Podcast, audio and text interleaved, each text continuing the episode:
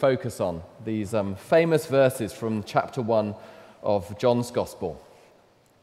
Now, as we um, think about these verses from John's Gospel, I wonder if you've noticed that over the last couple of years, there's been a really big shift in the way that Christmas is advertised in our culture at large, in the Western culture. Gone are the kind of mere um, consumerism, product placement, focus on those. And instead, now, uh, companies, organizations, brands focus on very much the values that underpin Christmas. So, I don't know, for example, if you've seen the John Lewis advert this year, um, but there's not a single product uh, of John Lewis, not even a mention of John Lewis throughout the whole of the advert. Instead, what we have is a, an alien girl who gets, in her, um, gets stranded on her ship on Earth, and a young boy who befriends her. Um, and the whole theme of it is really about nostalgia. Coming up on the screen at the end of it is make this Christmas as magical as your first, presumably drawing on themes of E.T. from Christmas, you know, gone past. But there's also kind of strong themes of accepting the stranger in the midst, which of course is really poignant um, for us um, in our present day and age. It's not just John Lewis, right? I don't know if you've seen the Aldi advert. Very similarly, hardly a, a product on display at all throughout the whole of this kind of um, Christmas retelling from Aldi. And then it comes to the end, and what are you expecting, I suppose, is, you know, buy one turkey, get one free, you know, the classic bog off. And uh, you don't get any of that. Instead, you get coming up on the screen the moral of the story, the answer you'll find for you to be happy, you have to be kind. There you go. You didn't know that you get morality from Aldi, did you? But you do. And, um, you know, with a Christmas twist as well. And I, I, think part of the reason behind this is because, you know, we've become inured, bored as a culture with just the mere consumerism. That's fine, but we've, we've got a sense there's a, something deeper to, to Christmas. Um, and as we fear, you know, Christmas being cancelled for yet another year, what is it that we're fearing about that? It's not just missing out on the presents, is it? I wonder if it's even more than just catching up with friends and family, as important as that is. I wonder if there's a sense that there's something more to Christmas. It's not just another holiday. Well, into that context, John's gospel is a great gospel and John chapter 1 for us to be looking at because whilst Matthew and Luke, if you've read them in the, the nativity accounts, focus very much on the events of the first Christmas, the things you'll be familiar with, you know, shepherds, wise men, angels, a star, and the Christ child born. John doesn't focus so much on the events, he focuses on what it's all about, interpreting and understanding that first Christmas. So, what is it that we are holding on to? What is it that Christmas is really about? Well, come with me as we look from John chapter 1 and notice two things that I think really put the magic back into Christmas if you really grasp what these mean. The first one, knowing God. It's all about that. Second one, relating to God. So, knowing God relating to God. Let's look. Um, verse 14, you can see it there in your handouts. The Word became flesh and made his dwelling among us. We have seen his glory, the glory of the one and only Son who came from the Father, full of grace and truth. Now, John was writing this, you know, some 2,000 years ago in the first century, about mid to late part of the first century. And as he was writing, he was very conscious that, well, he was writing in Greek, and the word he uses for the word became flesh is the logos became flesh. Um, it's where we get the idea of logic from today. And for a couple of hundred years, the Greek philosophers had been debating, and it was a popular cultural level debate, about how it is that you understand God, how it is you understand the eternal or the transcendent. And they had argued for a couple of hundred years that it was all about the logos, it was all about logic, reasoning, uh, we might say kind of deductive proofs. If you're going to know God, you would have to know Him through deductive reasoning, through logic, through being certain and being sure. And look, I wonder where you sit on the spectrum, but my hunch is that for a lot of us today, that kind of quite appeals. You know, I, I often hear when I'm talking to people them say things like, Look, Peter, I, I believe in God if I could be 100% sure. You know, if, if there was some scientific experiment that could prove to me that God exists, then I'd believe in God. I'm a reasonable person, but the problem is there isn't, right? This kind of desire for certainty, for logic, for reasoning. Can, can we put God in a test tube and test him and prove it to be, to be sure? And so that's what we look for. And that was the same for the Greeks a couple of thousand years ago. There's a problem with that, though, isn't there? I mean, first, are you ever 100% sure of anything in this world? I mean, I get to the privilege of conducting weddings. And um, can I just tell you, I've never met a bride and a groom, no matter how much they love each other before they get married, who is 100% sure. So, what does that make marriage the most reckless decision you ever make because you're not 100% sure you commit to something? No, no, well, you maybe think it is. You can talk to me afterwards, I'll counsel you. But no, no, not at all, right? You know, the whole point is, is that it's about commitment. You're not sure. You can get some reassurances. Of course, you, you hope you know the person, but that's the point of relationships. It's about commitment. There is always a moment where you step into something and you're not sure. All the big decisions of life, I put it to you, we're not 100% sure about. That's a kind of a, you know, the people who search for that search in vain. Second thing is that if you, you know, kind of treat life like I will only to commit to the things that make me 100% sure, you know what? Life is going to pass you by whilst you sit on the sidelines. Other people are committing. Other people are taking reasonable risks, and you become, sadly, a commitment phobe, always on the outside looking in. So it is with God. You can't be 100% sure. Sure, there's great evidence for it. Read the gospel accounts. Take a John's gospel at the end. Look at it for yourself. There's more than enough evidence, but not that type of 100% evidence, because is there for anything really? No, you can't be logically 100% sure, but you can be sure enough. But there's also a second part as John writes this for the first century. He wasn't only thinking about the Greeks and their way of thinking, he's also thinking about the Jews. And so in the second part of verse 14, he writes this We have seen his glory, the glory of the one and only Son. Now, glory was a supreme concern for the Jews at the time. You know, for them to know God was about an experience of his glory. One of the high points of the Old Testament is when Moses, one of the great patriarchs, says to God in Exodus 33 34, Show me your glory. He's saying, God, let me experience you, know you, know what you're really like. Let me give me a sense, give me an experience of you, God. That was one of the great Jewish concerns, an experience of God's glory. In other words, you've got the Greeks longing for logic, reason, certainty. You've got the Jews really longing for an experience.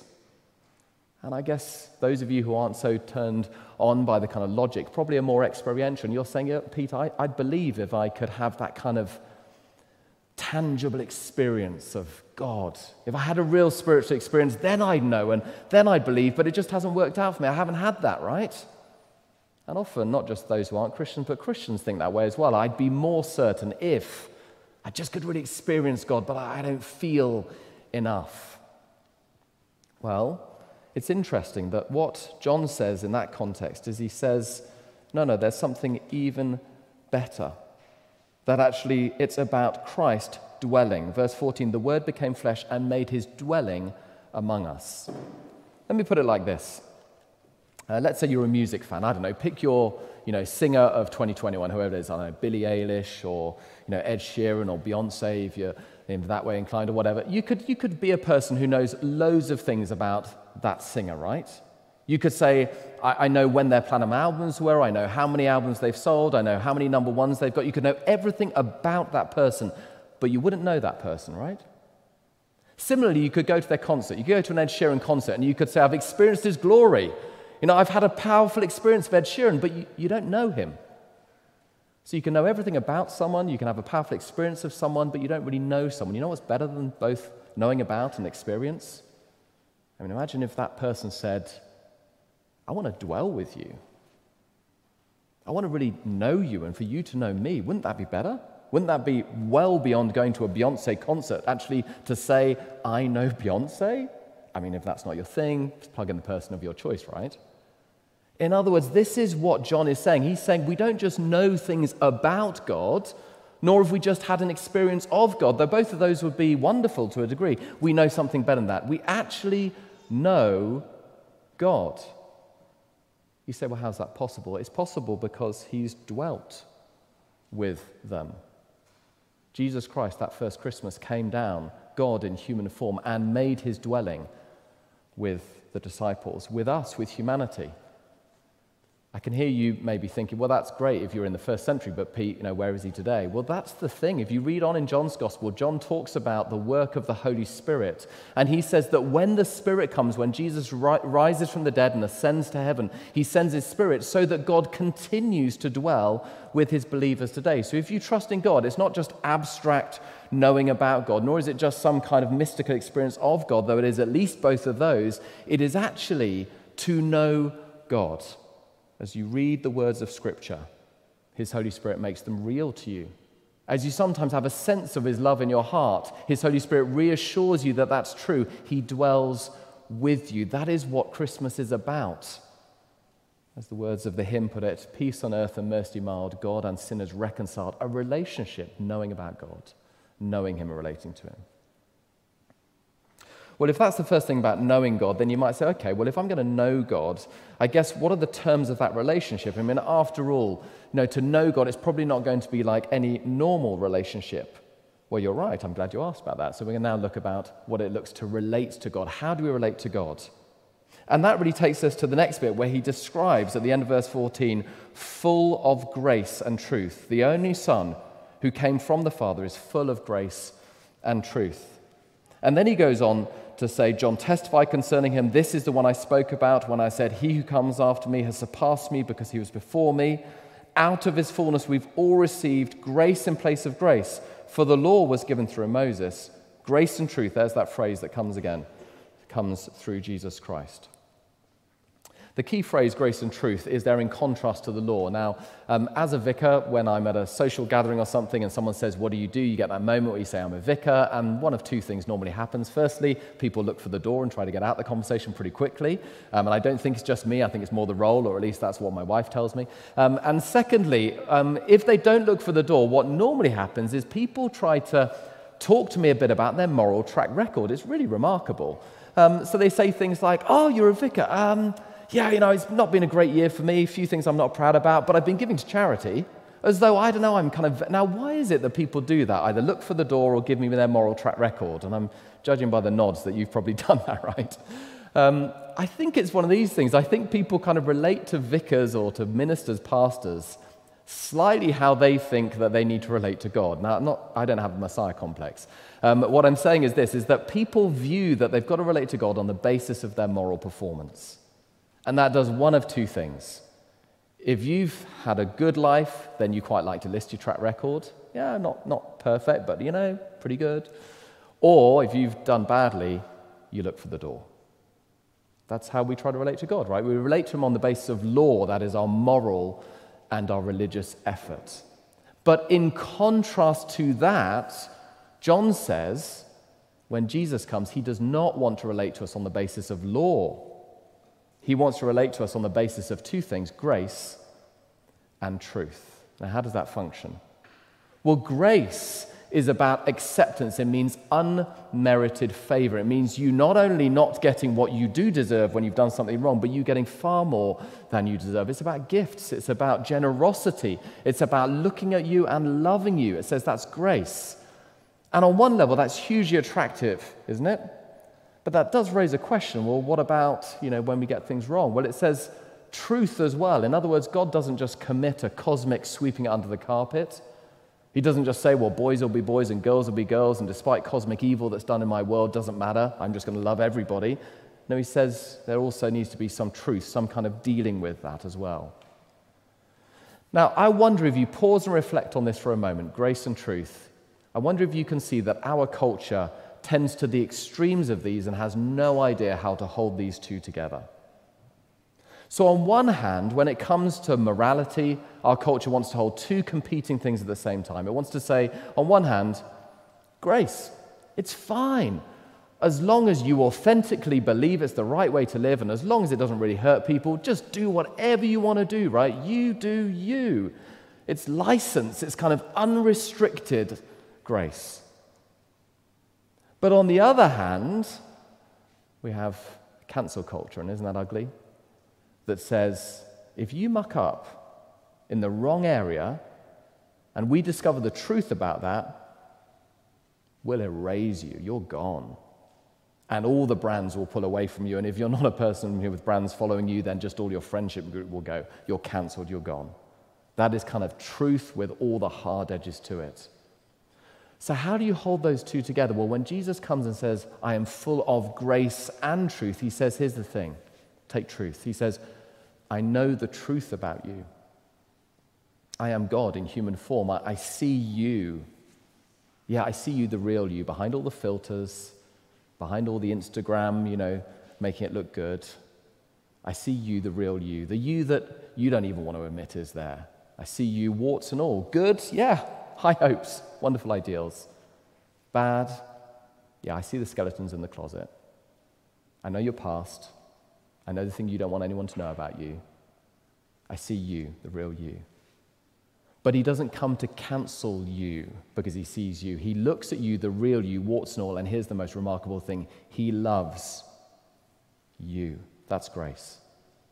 You say, How can that be possible? How can you not just sweep bad, evil under the carpet? How can you love people when they've done something wrong? Well, it's because Jesus came and he lived the perfect life that we should have lived. And because he did that, he was able to die the death that we all deserve to die for the ways in which we've not lived perfectly.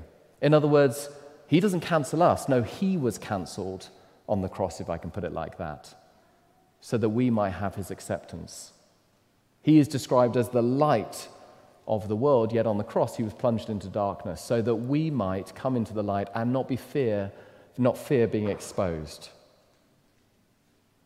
And so that is the most remarkable thing at all. You no longer say to God, God, you should accept me because of all the things I've done, because nothing could ever persuade a perfect God to really accept you if you think about it. Nor do you say, well, God, that's it, it's all over for me and I'm cancelled and there's no hope. No, you come and you say, God, you know the truth about me, and yet you still love me. You still want to dwell with me. You still want to relate to me, and me to know you and you to know me because of your Son, Jesus Christ, and what He's done. That's what that first Christmas is about. And I wonder, therefore, as I close, you can see why it is that Christmas is something more than consumerism. Christmas is something even more than relating and getting back together with family. Christmas is about knowing God and is about relating to God and knowing you're deeply loved by Him and accepted by Him, even though He knows what you've done. That was why in the first Christmas the angels sang. That is the real meaning of Christmas. Well, you've been really kind in listening, and I'd love to chat to you more about this afterwards. It's worth saying there are some booklets at the back that you can take away with you that'll explain a little bit more about that.